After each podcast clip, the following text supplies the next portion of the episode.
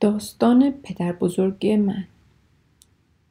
حامیل کارشاس پدر بزرگ ریزنقش من هفتاد هفتاد و یک ساله بود و تازه خواندن را یاد گرفته بود که آن حادثه اتفاق افتاد. البته منظور من از حادثه حمله سردار واویلا که با اعمال ضرب و شت مغارت و بندنوازی های دیگر از مناطق باطلاقی روکیتنو راه افتاد و به مازورن یا دقیقتر زولایکن رو آورد. او که انشاالله به جهنم دچار شود انقدر به ما نزدیک شده بود که حتی بوی عرق, سگ... عرق سگی هایی که سربازهایش کوف کرده بودند می‌شد دقیقا شنید و از خراب بود. خروس های زولایکن هیجان زده به این سو آن سو میدویدند. گاوها زنجیرهاشان را میخراشیدند. گوسفندهای معروف زولایکن خودشان را از ترس هم میچسباندند و خلاصه به هر کجا که نگاه می‌کردی آشفتگی و هیجان زیادی دیده می‌شد. تاریخ از این گونه حوادث زیاد می‌شناسد. در کش و قوس همین حوادث بود که هامیل کارشاس پدر بزرگی حقیر تقریبا بدون کمک کسی خواندن را یاد گرفت. او دیگر همه چیز و هر چیز را بدون زحمت می‌خواند. البته منظور از همه چیز یک جلد تقویم قدیمی است. با های زیادی برای پختن های جشن کریسمس و مقصود از هر چیز کتابچه یادداشت یک فروشنده حیوانات اهلی است که آن را صاحبش سالها پیش در ده گم کرده بود. پدر بزرگم این کتابچه را به کرات خوانده و هر بار دستهایش را از شدت هیجان به هم کوفته و با هر کشف جدیدی صداهای خفه ای از گلویش صادر فرموده بود. لب کلام اینکه عشق عمیق خواندن تمام وجود او را فرا گرفته بود. در واقع حامی کارشاس چنان دچار این عشق شده بود که حتی خودش را هم کاملا از یاد برده بود. به تعبیر دیگر پدر بزرگم حالا دیگر گوش به فرمان مرشدی داشت که او را به زبان مادریش تستانگتسیتانی مینامید. صفت یاد شده را می‌توان کتابخوان یا درستتر بگویم کرم کتاب منی کرد در سولایکن هر آدمی هر موجود زنده ای از وحشت باطلاقی ها نیمه جان شده بود. تنها پدر بزرگ حقیر بود که خطر را هیچ حس نمی‌کرد. او در تمام این مدت انگشت نشان بسیار بلندش را روی سطور تقویم میلغزاند و در حالی که انگار تاج گلی را ترسیم می‌کرد و از خوشحال خوشحالی میلرزید لبهایش کلمات را یک یک می ساخت و چشمهایش برق می‌زد. در چنین وضعی بود که مرد لاغر وحشت زده که اسمش آدولف آدولف آبرومایت بود و به جز دو گوشه بسیار بزرگ صورتی رنگ چیز به درد بخوری در زندگی برای عرضه نداشت سراسیمه وارد شد. او که تفنگ کهنه ای داشت در حالی که آن را مدام بالا و پایین می برد به طرف پدر بزرگم شتافت و عرض کرد حامیل کارشاس خوب است که مطالعاتت را به وقت دیگری موکول کنی چون در غیر این صورت به زودی زود نوبت مطالعه وارلای خناس هم خواهد رسید. البته با این تفاوت که پس از آن تو دیگر از این کتاب هم داغانتر خواهی بود. پدر بزرگ من ابتدا با تعجب و سپس با خشم به مرد نگاه کرد و از آنجایی که خواندن کتاب او را همیشه گیج می کرد مدت زیادی طول کشید تا بتواند به حرفهای تازه وارد پاسخ داد اما بعد وقتی که حواسش سر جا آمد بلند شد. انگشت های پایش را مالید و گفت به نظر می رسد که تو هم آدولف آبرومایت ادب را فراموش کرده در غیر این صورت چطور می توانستید در حین خواندن مزاحم من شوید؟ آبرومایت جواب داد. اگر حرفی زدم فقط به دلیل جنگ است. قسم می‌خورم. قضیه از این قرار است که برای واریلای خناس ها دیگر خسته کننده شده. به همین دلیل هم با اعمال بیرحمی های زیاد دارد به این طرف ها می آید.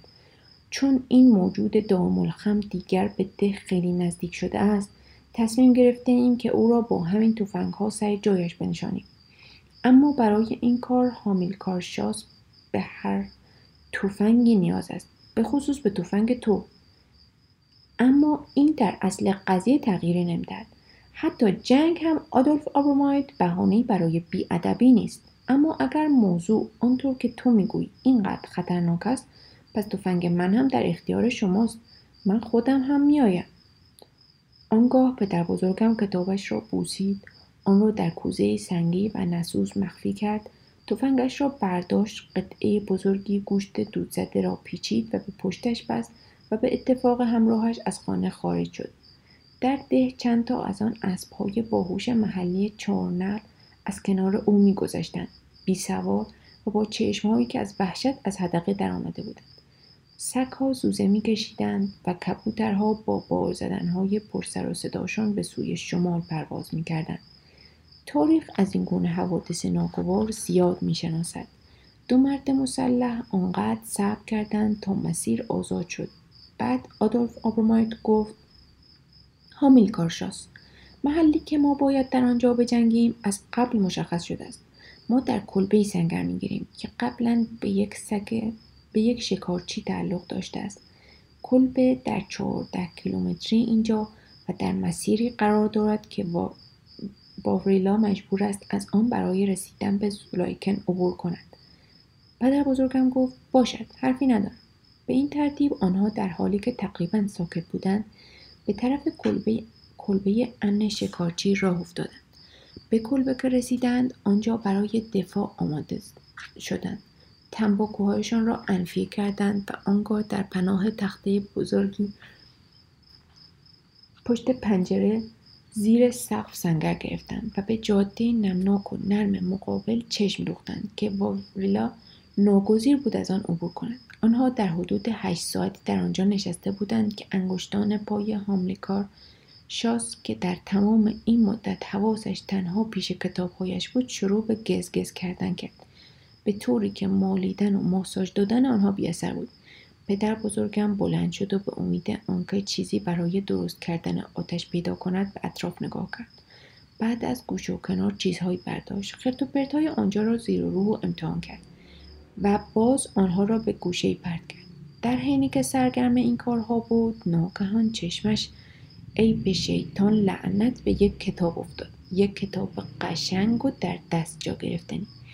لرزشی پیکر پدر بزرگم را فرا گرفت و شادی بی انتهایی در رگ و پیش جوشید. پدر بزرگم درست مثل آدم های معتاد فورا توفنگش را به صندلی تکیه داد. خودش را روی زمین رها کرد و شروع کرد به خواندن کتاب.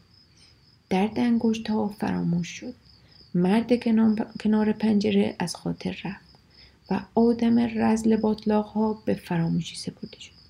چه درد سردهم این گونه بود که حامل کارشاس سنگرش را ترک کرد.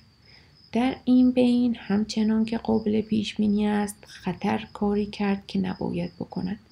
یعنی نزدیک شد. یعنی به شکل سردار واوریلا و حامیان مسلح و مستش نزدیک شد. آنها مسیری را که ناگزیر بودند طی کنند پشت سر گذاشتند و سر و کلهشان پیدا شد. اما یک کلمه هم از واوریلا بشنو. از این موجود غریبی که با آن صورت نتراشیده و صدای گرفتش انگار همین حالا از توی باطلاق بیرون آمده. اما ضمنا این آدم فاقد چیزی بود که هر آدم کم و بیش با شرفی از آن سهم دارد. یعنی ترس. بعد واوریلا مثل خب فکر می‌کنید مثل چه؟ مثل قیصر روم با طبقتر هرچه تمامتر ظاهر شد. در حالی که حتی چکمه به پا نداشت و تنها با مچ پیچ روی زمین راه می‌رفت.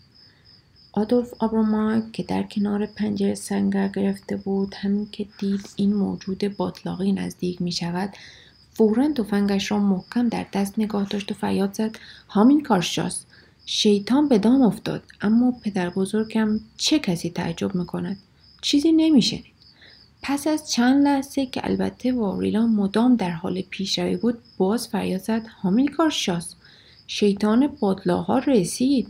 و پدر بزرگم در جواب گفت الان آدولف آبروماید الان میآیم. کنار پنجره و کارها همانطور که لازم است انجام می شود اما فقط این فصل را تا آخر. آدولف آبروماید تفنگ را به زمین گذاشت. پشت آن قرار گرفت هدفش را مشخص کرد و با بیصبری منتظر شد. بیتابی او یا به تعبیر بهتر هیجانش با هر قدمی که سردال واوریلا نزدیکتر می‌شد فزونیم گرفت. سرانجام آدولف آبروماید که وقت وقتی که داشت دیگر اعصابش رو به کلی از دست می‌داد از جا پرید. به سوی پدر بزرگم دوید. به او بیادبی می شود تیپ هایی زد و سرش داد کشید. هم هامیلکار شاست. شیطان پشت در است دیالا و پدر بزرگم گفت الان حسابش را می‌رسم. فقط با عرض معذرت پنج صفحه دیگر. و چون به خودش ابدا زحمتی نداد که بلند شود آدولف آبروماید تنها به طرف پنجره دوید. پشت تفنگش قرار گرفت و شروع کرد به تیراندازی. چنان تیراندازی که نظیرش را در آن نواحی کسی به یاد نمی آورد اگرچه آدولف آبروماید نمی توانست هیچ یک از باطلاقی ها را به خوبی مورد هدف قرار داد اما آنها را با گستاخی و دلیری وادار می کرد که سنگر بگیرند و جلو نیایند. او بیپروا جلوی پنجره ایستاده بود و تا جایی که فشنگ ها اجازه می‌داد تیراندازی می‌کرد. این کار آنقدر ادامه یافت تا اینکه آدولف آبراماید ناگهان درد سوزنده و وحشتناکی در ناحیه سر احساس کرد. پس از اطمینان از اصابت گلوله تازه پی برد که یکی از گوشهای بزرگ و صورتی رنگش هدف قرار گرفته است. خب حالا چه کار کند آدولف آبروماید تفنگش را رها کرد و به سوی پدر بزرگم دوید و گفت حامیل کارشاس من زخمی شدم. از من خون می رود. اگر کنار پنجره نروی قسم می‌خورم که واوریلای خناس ده ثانیه دیگر اینجا خواهد بود. و بعد همانطور که معلوم است تو را درست مثل همان حروف چاپی کتابت سیاه و یک دست می کند. دیگر خود دان. پدر بزرگم سرش را بلند نکرد اما در عوض گفت آدولف آبروماید همه چیز درست می شود عجله نکن فقط با عرض معذرت دو صفحه دیگر از یک فصل کوتاه آدولف آبروماید در حالی که دستش را روی گوش زخمیش می فشرد تند به اطراف نگاه کرد موقعیت را سنجید و بعد ناگهان پنجره را با حرکتی سریع گشود از آن بیرون پرید و در انبوه درختان جنگلی که در آن نزدیکی بود گم شد. همان گونه که قابل پیش بینی بود هنوز پدر بزرگم سطور بعدی را نخوانده بود که ناگهان در شکست و چه کسی تشریف فرما شد خب معلوم است سردار واوریلا. و خیلی طبیعی است که فرمانده باطلاق ها بیدرنگ به طرف پدر بزرگم رفت و همانطور که عادتش بود با صدای گرفته و لحنی استهزا آمیز سرش فریاد کشید. آهای قورباغه مفلوک بلند شو که می‌خواهم پوستت رو قلفتی بکن اما پدر بزرگم به روی مبارکش نیاورد و گفت الان فقط دو صفحه واوریلا از کوره در رفت. ضربه به با پا به پدر بزرگم نواخت و فرمود ای بزمجه پیر حالا دیگر تو را از وسط دو شقه می کنم اما خیلی با تو معنینه پدر بزرگم عرض کرد فقط یک صفحه دیگر. باور کن که بیشتر از سی و پنج سطر نیست. بعدش دیگر کتاب تمام است. واوریلا به وحشت افتاد و مستی تقریبا از سرش پرید و از آدم شلی که جزو همراهانش بود تفنگش را گرفت. سر لوله آن را به گردن پدر بزرگم فشرد و فرمود ای ختمی بد بود الان با صرب مذاب مقصد را داغم می‌کنم. نگاه کن ببین تفنگ چطور آماده است. اما پدر بزرگم عرض کرد فقط ده سطر بعد همه چیز به همان صورتی که لازم است انجام می شود در اینجا همون گونه که قابل فهم است چنان ترس غریبی بر واوریلا و افرادش چیره شد که تفنگ ها را انداختند و پا گذاشتند به فرار و به جایی برگشتند که از آنجا آمده بودند. البته منظور از بجایی همان باطلاق های درندشت است.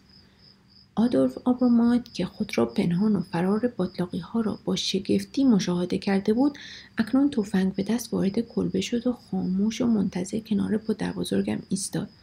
اما پدر بزرگ حقیر پس از آنکه آخرین سطر را به پایان رساند سر را بلند کرد لبخند فاتحانه زد و فرمود آدولف آبروماید به نظرم چیزی گفتی نه؟